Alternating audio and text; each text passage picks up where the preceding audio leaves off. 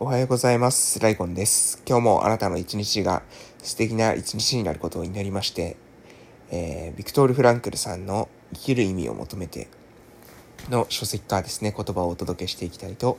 思います。おはようございます。皆さんいかがお過ごしでしょうか。えー、本日ですね、くがつ、えー、ついたち、にせんにじゅういちねんくがつついたちの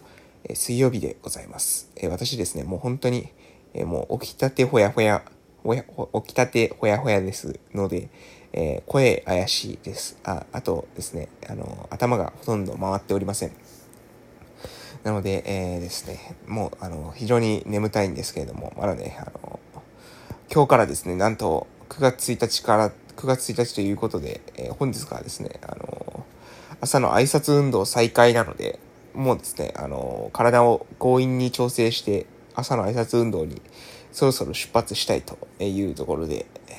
もうね、今しか撮るタイミングがないということで、えー、起きてすぐ、えー、とポチッとして再生をしているところでございます。はい、えー、私はですね、鹿児島県の奄美大島某村で、えー、地域おこし協力隊として、えー、活動しております。えー、夏休みの間はですね、えー、児童クラブが、いわゆる学童ですねの子どもたちと関わったりとか、あとはまあ夏休みにしかできなかった、えー、イベントなんてをやってましたけれども、えー、今日からですね、夏休みが明けまして、えー、に学期スタートということで、えー、に学期ですね、子どもたちにとってはね、あのどうなんでしょうね、このに学期というのは、えー、夏休み入ってからですね、またこの新型コロナウイルスですね、これが結構広がりましたね。広がりました。オリンピック終わってしばらくしたぐらいに結構ね、あのいろいろバーッと広がっていって、で鹿児島県に関してもですね、えー、まん延防止策ですかねとか、あのそういったものも出たりして、なかなか、うん、いつになったら、えー、自由に動ける日が来るのか、えー、そういうふうに思いながらの日々なんですけれども、もう本当にね、非常に、えーえー、そんな感じでございます。うん、はい、はい、ごめんなさいね、本当にやばいな、今日ちょっともう本当に頭回ってないな。まあしょうがない、えー、今日はくがつついたちスタートということでね、あの講義に学期スタートということで、に学期もうみんな頑張っていくしかないでしょうということで、もう私もね、もう本当に、はい、体調整してですね、頑張っていきたいと思います。はい、そんな感じでもう行きましょう。えー、ビクトール・フランクルさんの言葉に行きたいと思います。はい、それでは、えー、今日はここからですね、読んでお伝えしていきたいと思います。本能は遺伝子によって次の世代に伝えられ、諸々の価値は伝統という形で次の世代に伝えられる。しかし意味はそれぞれユニークなものであり、それは一人一人の個人的な発見に関わる事柄である。つまり意味は自分自身で探求し、自分自身で見つけていかなければならないものなのである。だから、たとえすべての普遍的な価値が完全に失われたとしても、ユニークな意味を探求し、発見していくことは可能なのだ。簡単に表現すれば、価値は死んでも、意味は長く生き続けるということである。はい、えー、以上でございます。まあ、あの、非常にね、面白いですよね。えー、価値という、えー、価値じゃない、意味ですね。意味はそれぞれユニークなものであり、それは一人一人の個人的な発見に関わる事柄である。つまり意味は自分自身で探求し、自分自身で見つけていかなければならないものなのである。だからたとえすべての普遍的な価値が完全に失われたとしても、ユニークな意味を探求し発見していくことは可能である。簡単に表現するならば、価値は死んだとしても意味は長く生き続けるということである。えー、この話の中ではですね、価値というのは、まあ、いわゆる伝統などによってですね、引き継がれていくものである。そして意味というものは自分の中で見出すものであるというふうに、えー、定義してですね、えー、ビクトール・フランクルさん話しています。この話をですね、聞いて皆さんどういうふうに思いますかね。えー、あ、なるほどなるほど、意味というのはそういうものなのかっていうね、えー、皆さん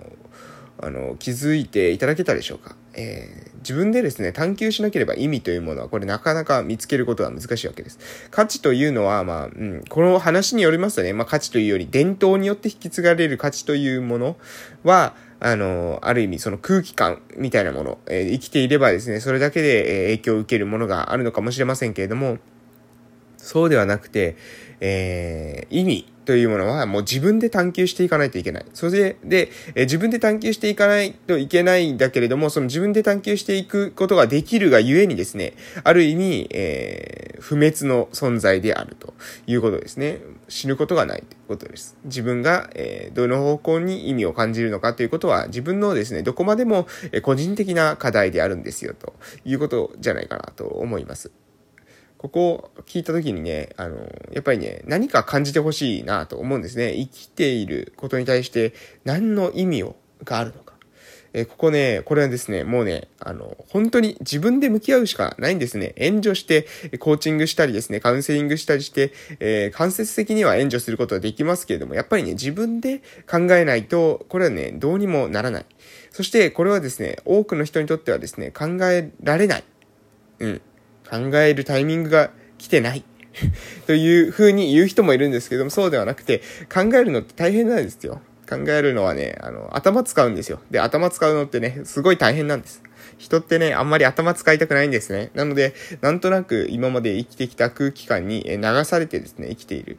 うん、私もですね、えー、あ、なんだろう、うーん、そうですね、えー、前、病院に勤めていた頃ですね、あの、やっぱり生きる意味っていうのは、えー、リハビリテーション職はもうみんな持った方がいいんじゃないかなと思って、えー、後輩にですね、そういう話をして、えー、どういった君は価値観があるんだいとか、えー、どういった、えー、生きることに対して目的があるんだとかっていうことをですね、えー、聞いていましたけれどもね、やっぱりね、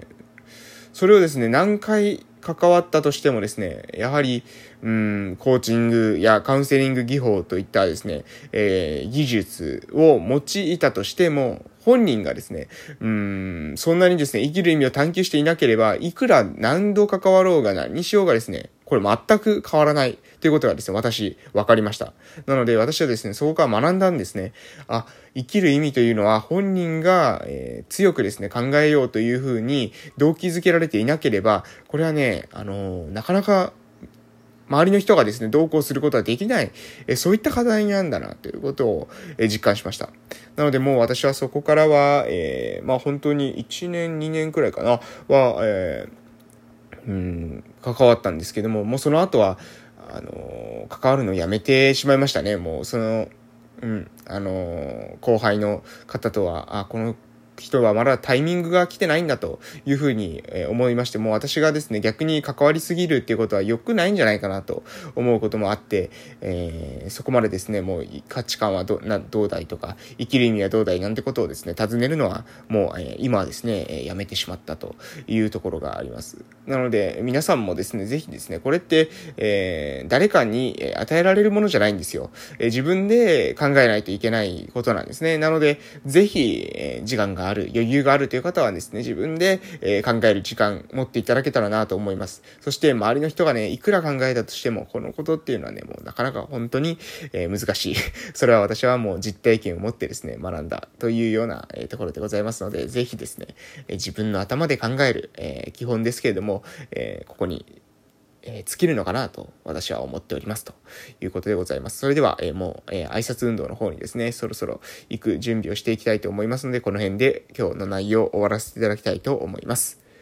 えー、これから今日というあなたの人生の貴重な一日が始まります。素敵な一日にしてください。それでは私も、えー、一生懸命頑張っていきたいと思います。本日も、えー、夜の、えー、放送でですね、またお会いしましょう。それではいってらっしゃい。